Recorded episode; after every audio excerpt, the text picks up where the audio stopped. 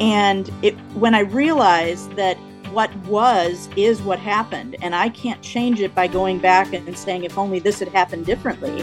But God is completely aware of what happened. And only if I see Him in the situation can I be healed of that what if.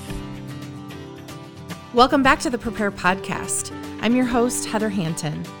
We're continuing our series on mental health, and today's guest is author Wendy Gorton Hill. Wendy is a wife and a mom who has walked a painful road through her son's substance addiction. But it's through this that she has written a book entitled Watching the Wayward Psalms for Parents of Prodigals, which is a collection of prayer poems, much like David's Psalms, paired with the truths from God's Word. And as you read, you get a picture of Jesus' parable of the prodigal son from Luke 15, which parallels her own story of the devastating journey of her son's addiction. She also writes from a mother's love, never giving up hope for redemption and restoration through Jesus.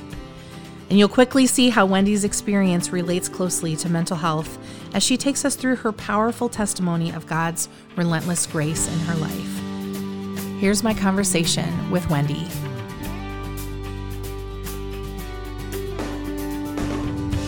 Welcome, Wendy, to our podcast. Hi, nice to be here. Yeah, thank you again so much for just taking a moment to talk to us about this really important topic. I really feel like we need to keep talking about this. Um, if anything, to normalize the conversation and bring awareness to people who struggle with mental health and how it affects us all, not just not just those who are struggling with mental health, but it also affects family members and friends around them. And we all kind of are on our own mental health journey. My daughter said it best, we're on a, it's a spectrum. You know, we can be on two ends of the spectrum or somewhere in between at all times. So it's just, it's a very important topic, very um, relevant right now. Yes. So, we want to know just a little bit about you. Tell us a little bit about um, your family. Okay. My husband and I have three sons. Um, my oldest lives in Dallas. He is 26 and he is a chemical engineer. And then I have two teenage sons at home. I have my 18 year old Trevor, and my youngest Sean is 16 and chomping at the bit to drive right now. oh, my son too. He's taking driver's ed right now. Yeah. it's yeah. scary. it is. So, walk us through some of your upbringing. Um, I know that you are the daughter of Salvation Army officers, but the Salvation Army hasn't always been your church. Um, but just tell us a little bit about how you came up. Um, I was raised in the Salvation Army. I'm the daughter of officers, and that brings with it its own pressures to be a model child, the example before others in a community. And I'm sure that my own expectations for myself and my future children were formed in that furnace. God gave me a very compliant personality. I dread uh, getting anyone's displeasure, especially my parents' displeasure. And it was around the time that my officer parents were moved to a very isolated community. And in my loneliness there, God began to show me how much I had built my life and my um, Christianity on the trappings of Christianity. You know, mm. my friends, the church, compliant behavior. And he began to lead me into a deeper relationship with him and eventually away from the army through my marriage. But the marvelous thing about a relationship with God is that He never lets it stagnate. He is mm. constantly growing us, relentlessly pursuing us. Yes, He is definitely relentlessly pursuing us and stretching us into areas that we weren't thinking we would end up. Mm-hmm. Um, very early in my marriage, something dreadful happened that shook my faith in God and in His people. The church that I was involved with, their their response alienated me mm. in such a way that I did not feel comfortable among them. They kind of implied that if we had been more vigilant, perhaps uh, meaning better Christians, that this wouldn't have happened. And the ramifications of that serious situation were such that they didn't want to get involved. They didn't want to have the possibility of something like that rubbing off on them.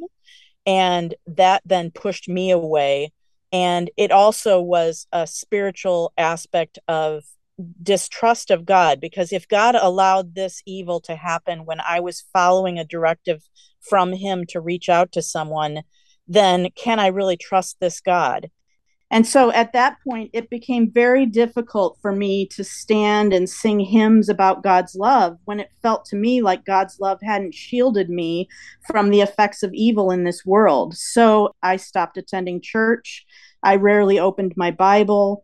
But as hard as I fled him, he continued to pursue me, just as you said, and to mm. remind me of his faithful love to me. And it took me a long time of wandering away from him before I was ready to come back and say, well, yes, being tried by fire solidifies my faith and makes me realize that no matter what God brings into my life, no matter what evil touches me as I'm reaching out in this evil world, I can trust that He will hold me yes. and go with me through it. Yeah. Even if other Christians don't often right. go with me through it, you know. Right. Yeah. And every summer, I took my sons to CBLI and through the Bible classes there, and I say especially through the enthusiasm and encouragement of Linda Himes, I began to hunger for God's word. And if I hadn't gone through that departure and then return, I might not have been able to get through this teenage rebellion of my son. Right. Um, I my life was changed at CBLI too. I love that you said that. Central Bible and Leadership Institute. Shout out. right. So, Wendy, you have written a, a, fantastic book called Watching the Wayward Psalms for Parents of Prodigals.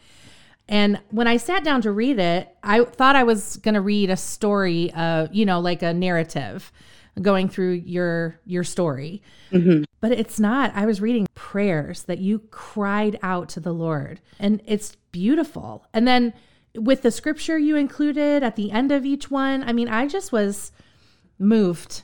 You write about a mother's love, never giving up hope for redemption and restoration. And I was able to identify with a lot of what you wrote about, not because I experienced the exact same thing you went through, but just in as a mom or what would I do? I tried to put myself in your shoes. Would I have the kind of faith that you write about and the kind of waywarding you yourself went on a journey mm-hmm. as well of doubt and and other things and you just explained some of that. But right. what would I have done in in that situation or you know, heaven forbid if I ever have to walk that situation. So tell us a little bit about the purpose behind writing your book, Watching the Wayward. Well, I'll start with kind of how it all began for us we woke one November morning in 2019 to a path of disarray in our house. Um, folded clothes were knocked over. Our ancient wall phone was dangling by the cord. Hmm. There was a picture with um, glass in it, a glass front, and thankfully, amazingly, it was unbroken but lying on its face on the floor. And both of the bathroom sinks were running.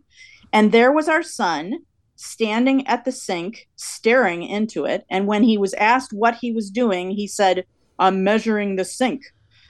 Well, nothing prepares you for that moment when you realize that your child has a significant problem. Oh. And there's no manual that tells you, oh, well, when this happens, this is how you should respond. And I don't even know now if our response was the best one, but we let him uh, come down gradually from it in his room from this stoned state that he was in, and we um, feared that he wouldn't cooperate with a drug test from us. So we just sent him to school the next morning, and I phoned the school and I said, Could you please drug test my son? Wow.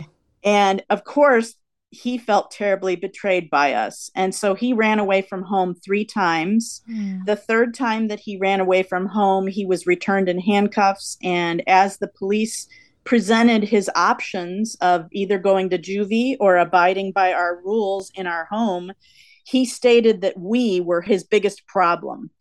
And at the outset of this journey, I couldn't do more than stare into space and mumble prayers, but mm-hmm. I didn't even know how or what to pray. So when our son identified us as the problem, it prompted my first prayer poem, which is at the beginning of the book. And then the floodgates just seemed to open and more and more poetry followed. And as I poured my heart out to the Lord in these poems, I felt very keenly this sense that there are many parents who can't even articulate the emotions that they're going through because the path can be so lonely and perilous. And sometimes it feels like it'll be never ending. I've been writing novels and things for about a dozen years with no real tangible proof of my writing. But this writing felt too important to just leave it in a file on my computer. I knew that there were other parents out there who would relate to the anguish that is expressed in these prayer poems, and they might feel encouragement and hope from the words that God gave me. Oh, yeah, for sure. So let's talk about how this experience relates to our topic of mental health. Substance use disorder and mental health conditions are often very closely related. And then the stress and the pain experienced by family members can leave their own mental health at risk. Mm-hmm.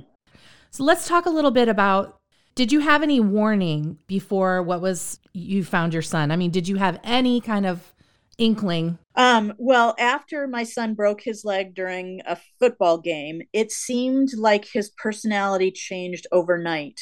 He became distant, he was surly, he was caustic. He was secretive.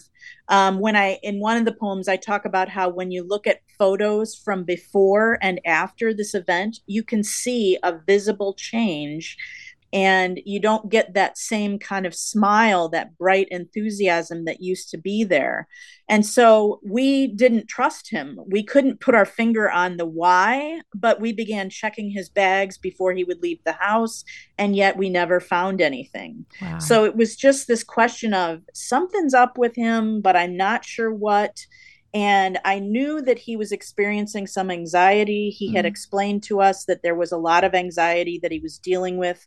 And I think a lot of young people today do have far more anxiety than we experienced growing up. There are just so many things coming at them from all these directions. They have access to more things which would seem like a positive, but in a lot of ways can be a very negative thing for a young person without the maturity level of an adult to filter through all of those things that are coming in. Yeah. You just had that mother's intuition or that parent intuition to say, something is off. Something's not quite right. I can't put my finger on it. You tried to do your due diligence, but eh, you know, like things get past us too. Yeah.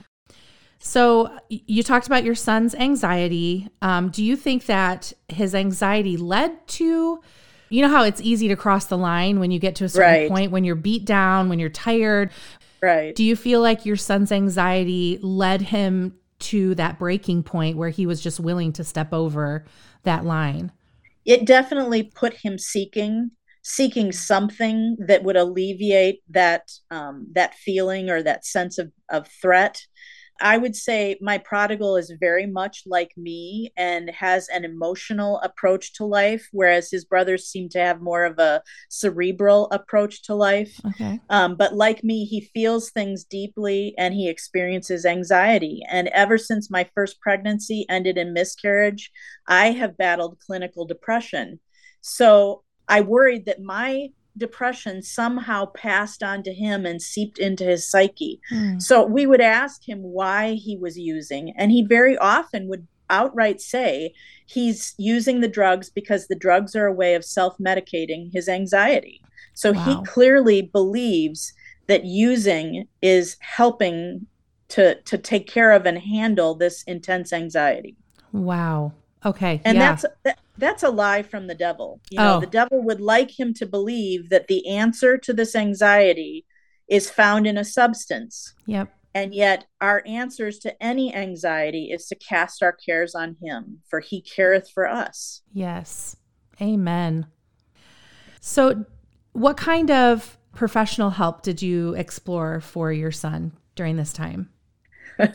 That's kind of interesting. Um, a few months after we uh, uh, you know, discovered his drug use. He was caught with drugs at school and he was expelled. Wow. And at that point, we went in search of a counselor. Um, but it was very difficult because I knew my son and I believed that he would only respond to a male therapist. So we found a Christian counseling center nearby and we found a male counselor and he started in with the therapy with this counselor going once a week. But sadly, it didn't work out for us. This particular counselor informed us that he was severing the relationship and he intended to shift um, my son to a female counselor. Oh, so we ended up abandoning that counseling. It may have just been that this wasn't the right counselor. You know, maybe we just didn't find a good fit. Yeah, and that's that and that happens. And sometimes it's taking a shot in the dark and you just hope for the best, but it's just not a good fit. Personalities don't line up or fill in the blank whatever. So you discovered that this was not a good fit for your son. Then where did you go from there? Well, at the same time that the this counselor was saying he wanted to switch my son to a female counselor, this was right at the moment of the pandemic lockdowns. Mm. And I had been thinking already that what he needed was something, or I'd been feeling a nudge to find him some kind of help that was out in nature with animals. Just something inside my soul felt like he would benefit from something with animals. Mm. And so I had been searching and I found this organization that's nearby that's called Ben's Ranch. Mm. And they pair troubled young people mostly with a mental health emphasis, but also just generally troubled with ranch internships, working with horses. And so my son spent a full year working in one of their internships at a therapeutic riding center nearby and it was great for us because um, he was learning to drive at the time and he was a captive audience he would be driving with me in the car and once we'd arrive he'd go work in the stalls doing his job and i would sit on their in their office area on my computer composing poems. Oh wow. And so it was it was perfect and the fact that it was a time of doing at home learning which was unheard of before then um, it just coincided to really bring that to light. And the story of Ben's Ranch is kind of interesting as well. Um, mm-hmm. Anybody can find it online. Um, it's in the Indianapolis area. The founder of it had a son who was suffering from bipolar disorder and it was disrupting the family life. Um, he couldn't get out of bed. He couldn't handle schoolwork. He was at war with his parents and his siblings and was mm. becoming mm-hmm. violent. And so the parents at this point knew that the mental health problems were not going to be addressed uh, by the medical health community or the educational communities because so often the services are either expensive or they're they're sent away mm-hmm. and so they were not happy with the options that they had and at the same time they had taken a vacation to a ranch in Montana and they came up with this crazy idea and they called the ranch owners and they said, Do you have any position that you could give our son? And would you be interested in hosting him for the summer or maybe longer? And do they understand that he has serious challenges? And they, the, this ranch family agreed and they took him on. And during the time that he worked there, and for some time thereafter, that he said, we believe the ranch experience prolonged and improved his life, and mm. the separation saved our family intolerable damage. It gave Ben the much needed self confidence and time to mature.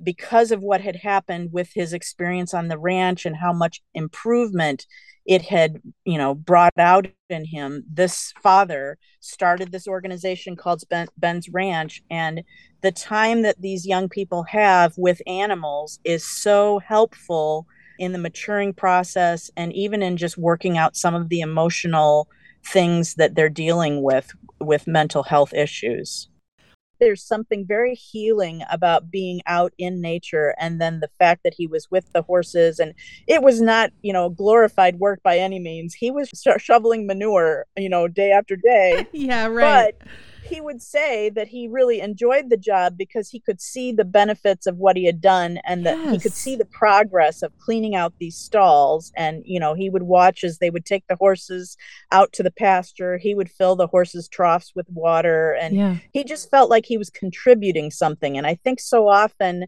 when a kid has a problem they need those tangible reinforcements of an identity where they're self confident and where they can make a difference.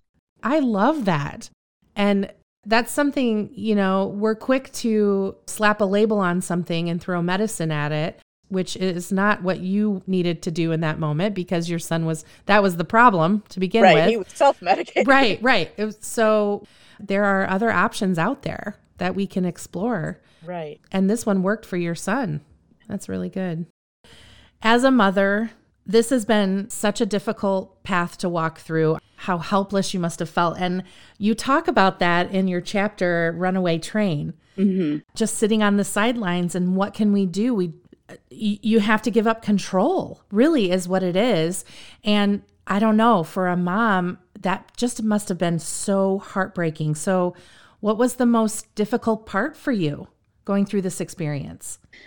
Well, I think every mother wonders what they could have done differently to avoid the path that they're on.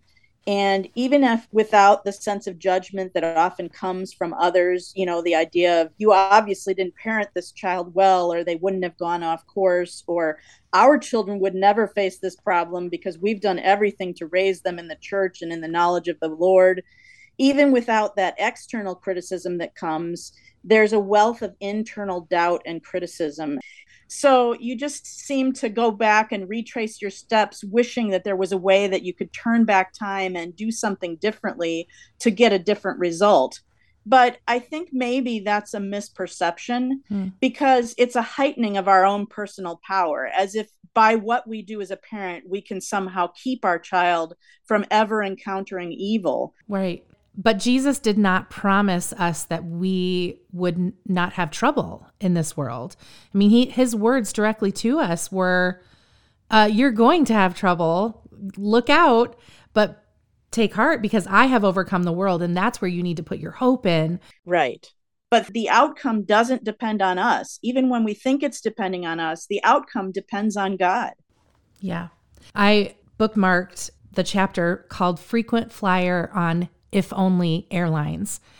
And this chapter resonated with me so much because I lived so much of my life in punishing myself for things that I should have done or I could have done.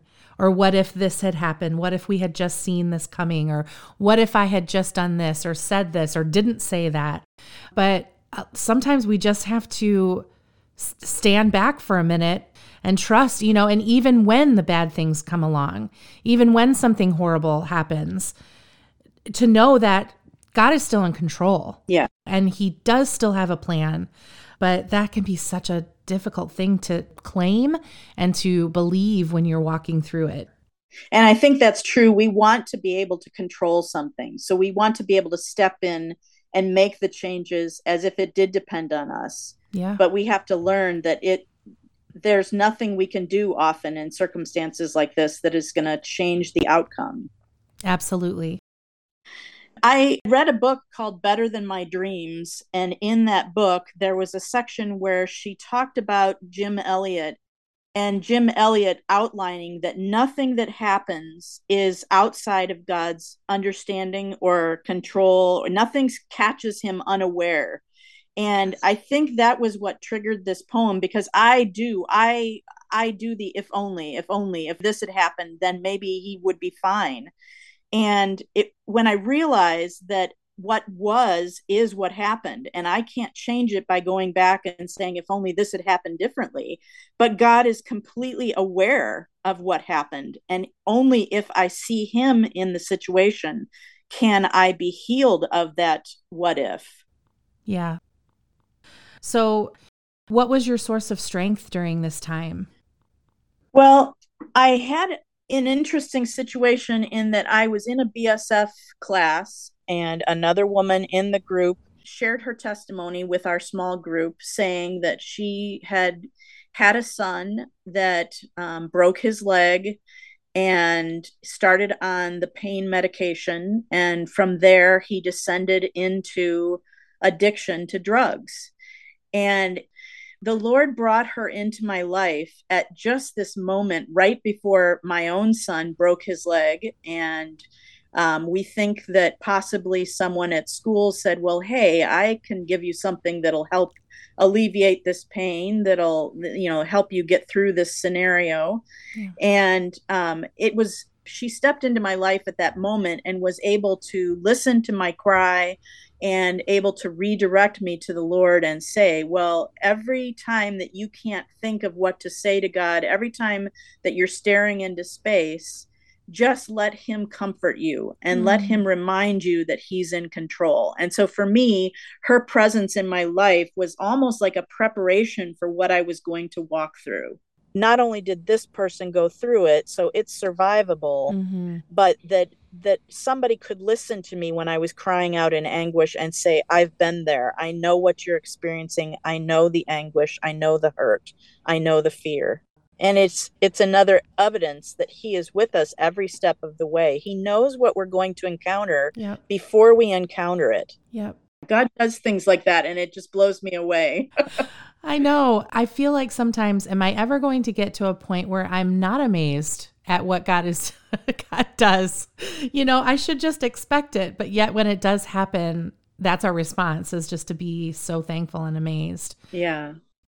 One of the very neat things that happened as a result of this whole experience was that my husband and I had not really spent a whole lot of time praying together until this happened. And ever since we were thrust into this path that we didn't want, um, we have prayed every morning together and we pray for him. And mm-hmm. our prayer is kind of bold because we pray that God would turn him into a minister of the gospel and a soul winner. And he can do the impossible. Yes, so it may still seem impossible for us now, but God is the God of the impossible. That's right. He is. So t- let's talk for a minute about your marriage you obviously you had to come together uh, on this in a di- in a completely new way that you were not expecting. You know, when you take those vows when you get married for better or for worse, you don't pray for the worst. Right. You know there's going to be bumps along the road, but you don't you you're not expecting these huge, you know, catastrophic things happening in your life. So, would you say that walking through this, you've grown closer together in your marriage? It's been a balancing act because I think in any marriage, you have two people who come from two different backgrounds. And so there will be different approaches, and that can lead to a lot of tension and conflict. And we experienced a lot of that tension and conflict um, I think that that's a, a, fairly common thing to have the tension. And so I do have a poem in the collection. The baggage complicates. Yes, that's the one. So we we come to the situation with our own baggage, and so we have tendencies to respond from the ways that we think would solve the problem. And I think one of the things that I appreciate about my husband's approach is that his is very grace based so his emphasis has always been through this this situation that we need to keep the lines of communication open and where i have a tendency to come down in a way that i want to enforce rules but i think that that is you know not really beneficial a lot of times because it ends up driving the child away rather than calling them into relationship with you um, i had read a book by paul david tripp called The Age of Opportunity. And his whole premise is that when you're in that time of raising teenagers, some of the very things that incense us about teenagers reflect sin issues within ourselves. And his core truth is that our teenagers are more like us than they are unlike us.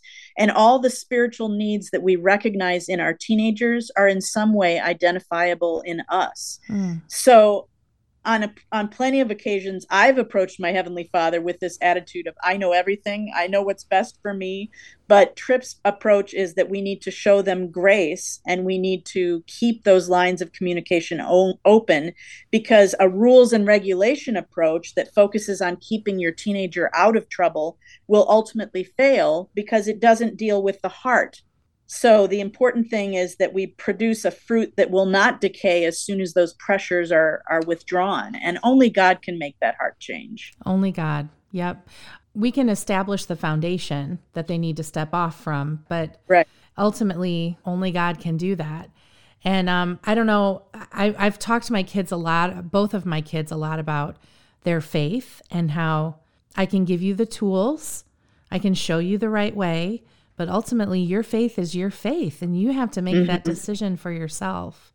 Giving them that that foundation and where to go from and allowing like just trusting that God is going to do these things. It might not be on our time or in our way or whatever, but we can still trust that that God has a plan. Definitely. So you you use a lot of scripture in your writing. I love that. Obviously your writing has been greatly influenced by scripture, but just are there scripture verses that you were led to while you were writing this book or did it just as you were writing did the scriptures come to mind? Well, it was definitely a two way street because many times I would be reading scripture in my morning devotions and just come across something that I felt was very key to enduring my situation. For example, the poem Still, mm-hmm. where I was reading about the time when the Israelites were pushed up against the water and the enemy is encroaching and we don't know how to handle this. And God says, Be still and watch what I will do and how difficult that is to still ourselves. Mm. So some of the poems come directly from interacting with God's word, but other times there would be a situation or a scenario or sometimes even just an image. For example, I have one of the poems called Residual Stench, and it's about the time when my two boys went next door to where they were building a new house, and the lot was excessively muddy and full of who knows what. And they came home, and one washed one left quickly because he didn't want to have that on him. The other one thought well this is great. I'm just going to walk around in this mud and i'm just going to wash it off later. But when he went to wash it off he couldn't get the smell off.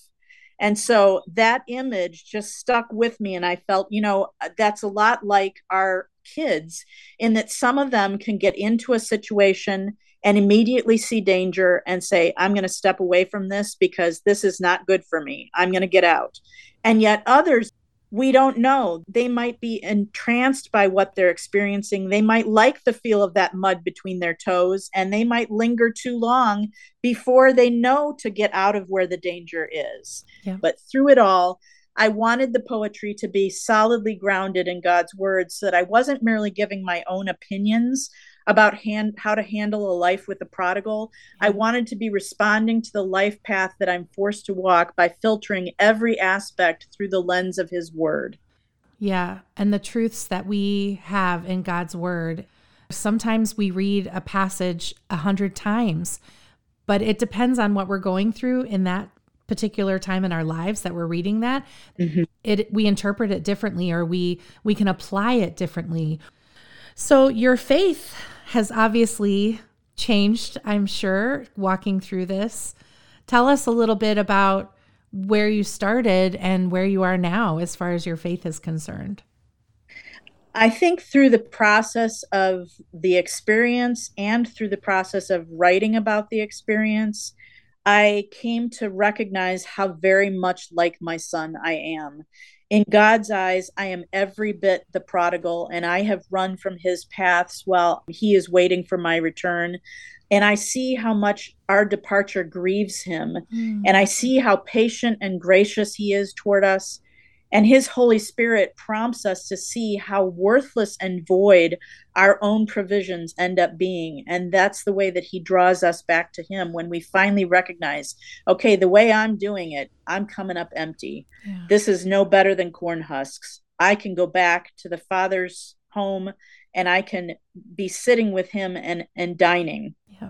Yeah. Yeah. So I was just thinking, the Lord just kind of brought this back up to mind. When we started out talking today, you mentioned a difficult thing that some people in your church were telling you things like, this wouldn't have happened if you had more faith. Mm-hmm. Well, that's a lie. That's a lie from the pit. And we have to squash that immediately in, in the way we approach people who are dealing with mental illness or drug addiction, you name it. No one is exempt from any of these things. And mm-hmm. how we respond within the church to our fellow Christians and believers it sets the table for how we respond to those outside of the church. And I feel like it's easier for us to address those bigger problems when we don't know the person because we can just walk away from it. But when we're in community with with each other, we have to see each other and know and maybe I don't know how to respond. So what would have been helpful for you as far as a response from your Christian community? What would have been the proper way to respond? Let's talk about that. Well, I think with even across the board in general, when a Christian is hurting, I think a lot of times we want to say, it'll be okay, just, you know, you should just have faith in God. And that's a really difficult thing to say to someone who is in the fire mm-hmm. at the moment. And even with the situation with my prodigal, I experienced several people who came to me and said, Well, you seem to be in so much anguish over this that you're not, you're allowing your circumstances to dictate your faith. Mm. And I don't think that that's true. In fact, I was reading a book on prayer recently by C.S. Lewis. It's his letters to Malcolm, chiefly about prayer. Mm-hmm. And he pointed out the passage where Christ in Gethsemane prays to God, saying, If it be possible, remove this cup from me. And he sweat drops of blood. Mm-hmm. His anguish was so great. And C.S. Lewis's point was that the anguish itself, in reaction to this trial that you're under, is not necessarily sin. It is not necessarily a lack of faith. Right. It is anguish that could be part of the faith experience. You can have anguish and still be faithfully believing that God is there for you. Mm-hmm. And so I think that when we encounter people who are going through difficulties, be it from mental health issues or from uh, prodigal nature or other evil, I think it's important for us to say, I'm praying for you. Yes. Not have answers, mm-hmm. not come and say, I think this is what you should do, or you're not doing this. You know, you didn't, you missed yes, the mark in some way. Right. It's something that you did that's causing what you're experiencing. Right. Because a lot of times it's just what God has allowed you to walk through. Mm-hmm and it could be a wilderness and he's allowing you to go through that and he's going to be with you every step of the way mm. yeah thank you for talking about that because that's important so what is the main thing that you want your readers to know when they pick up your book um, I think, like I said before, we are every one of us prodigal to the core. We want our own way. We don't want anyone telling us how to live our lives. We think we know what's best for us, and yet God delights in drawing us as prodigals back into his loving arms. He died so that we could have restored relationship with the Father. Yeah, and how the Father just draws us back to him lovingly. What a beautiful thing. So your son has walked through this. Is how is he doing now? He's had some further challenges, but at this point, I believe that he is clean. He tells us that he's clean, he tests clean. But whether or not we are done with this um, walk is hard to say. He still has friendships with people who are in that culture. And a lot of times, you know, people will come and they'll say, you should just forbid those friendships. And it's easy to to again think that you can enforce rules that will then change the child but the child has to as you said has to make it personal and it has to be a heart change that comes from within them not from something external pushed on them and said well you will not re- associate with these people because they're bad for you. Yep is your son must be must have a little bit of stubbornness in him i'm i'm assuming. He gets that from me as well i think.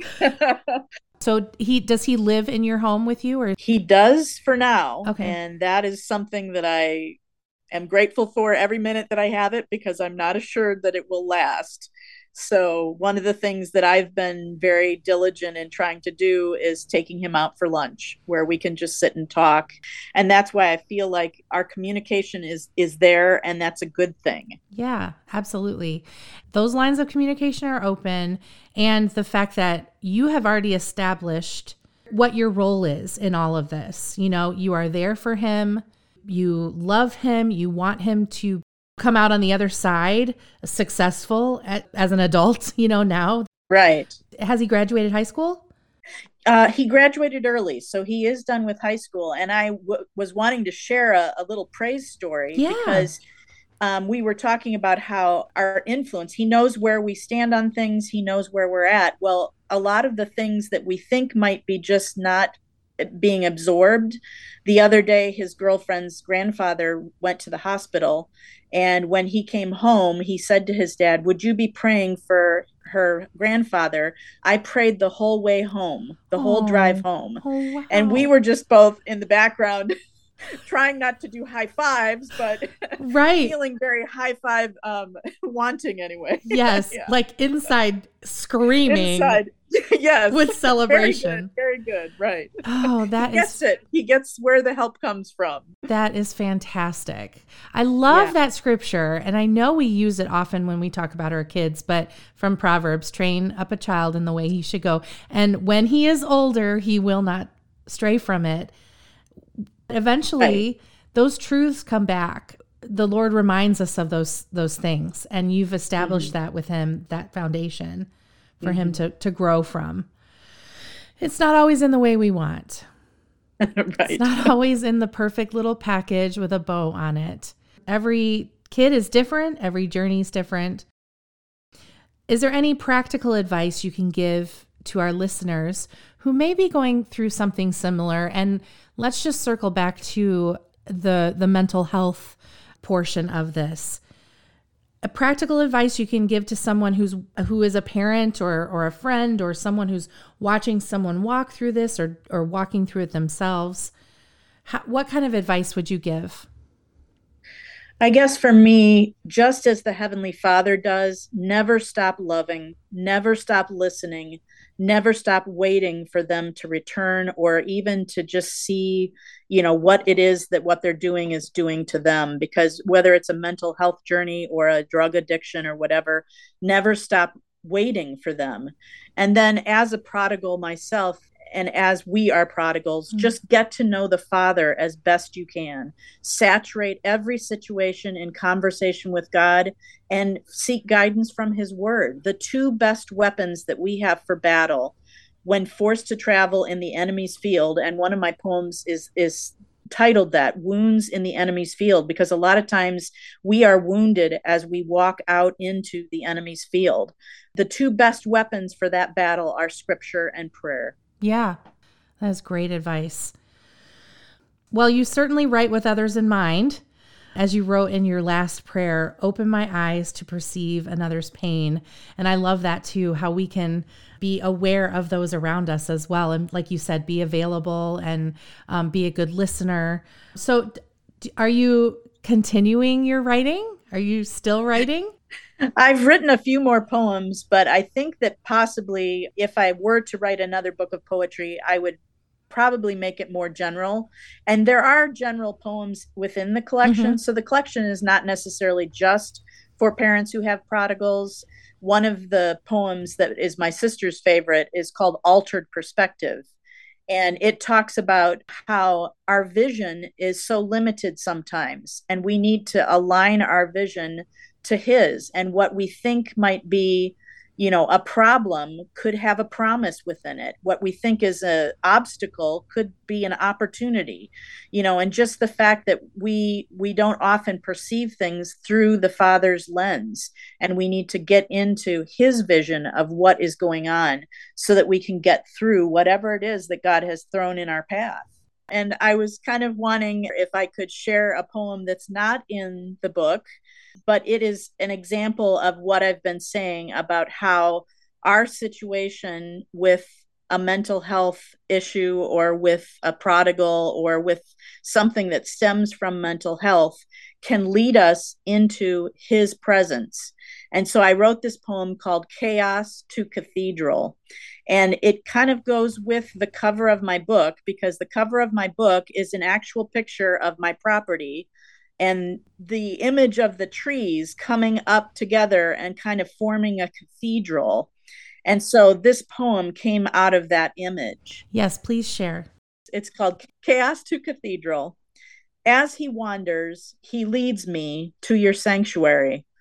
Trunks of anguish gently morph into portals of praise. My eyes on the forest floor hinder my understanding, but when widened, take in your vast sovereign plan. Wilderness becomes cathedral. That's beautiful. How often have I driven down a road where that's happened, where the forest has has grown up over and the shade it brings, you know, as you're driving through. It has that cathedral look where the the limbs of the trees at the top kind of come together yeah. and give that cathedral effect. And we don't like to be in the wilderness. We don't like to have to endure that, but it can become a cathedral where we can praise him from those trunks of anguish. Yes.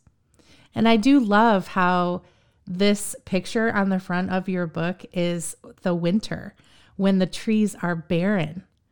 And so and when we walk through these difficult times, that's what it feels like. It feels like yeah. death. It feels like you're walking through literally the valley of death. But where the Lord's there too.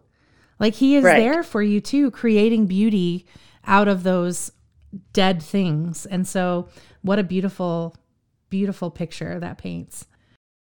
Okay, Wendy, our listeners want to know how can we get a hold of this book? Well, the best way to support me directly in this book is to purchase the book through my publisher, which is called BookBaby. And it is also available on Amazon. All right. And we will include the links where you can purchase Wendy's book Watching the Wayward Psalms for Parents of Prodigals on the website. Well, Wendy, thank you so much for being with us today. I'm so grateful yeah. that you were able to share your story. Sure, it was great to be with you and to discuss the influence that mental health has on our young people today and just how many people are in the throes of this journey and God is right there with us. Yeah. Thank you so much. I loved listening to Wendy's story and I loved reading her book because she writes from a place where she has fully placed her trust in the Lord, knowing ultimately that it's God who brings the victory and it's our job to trust.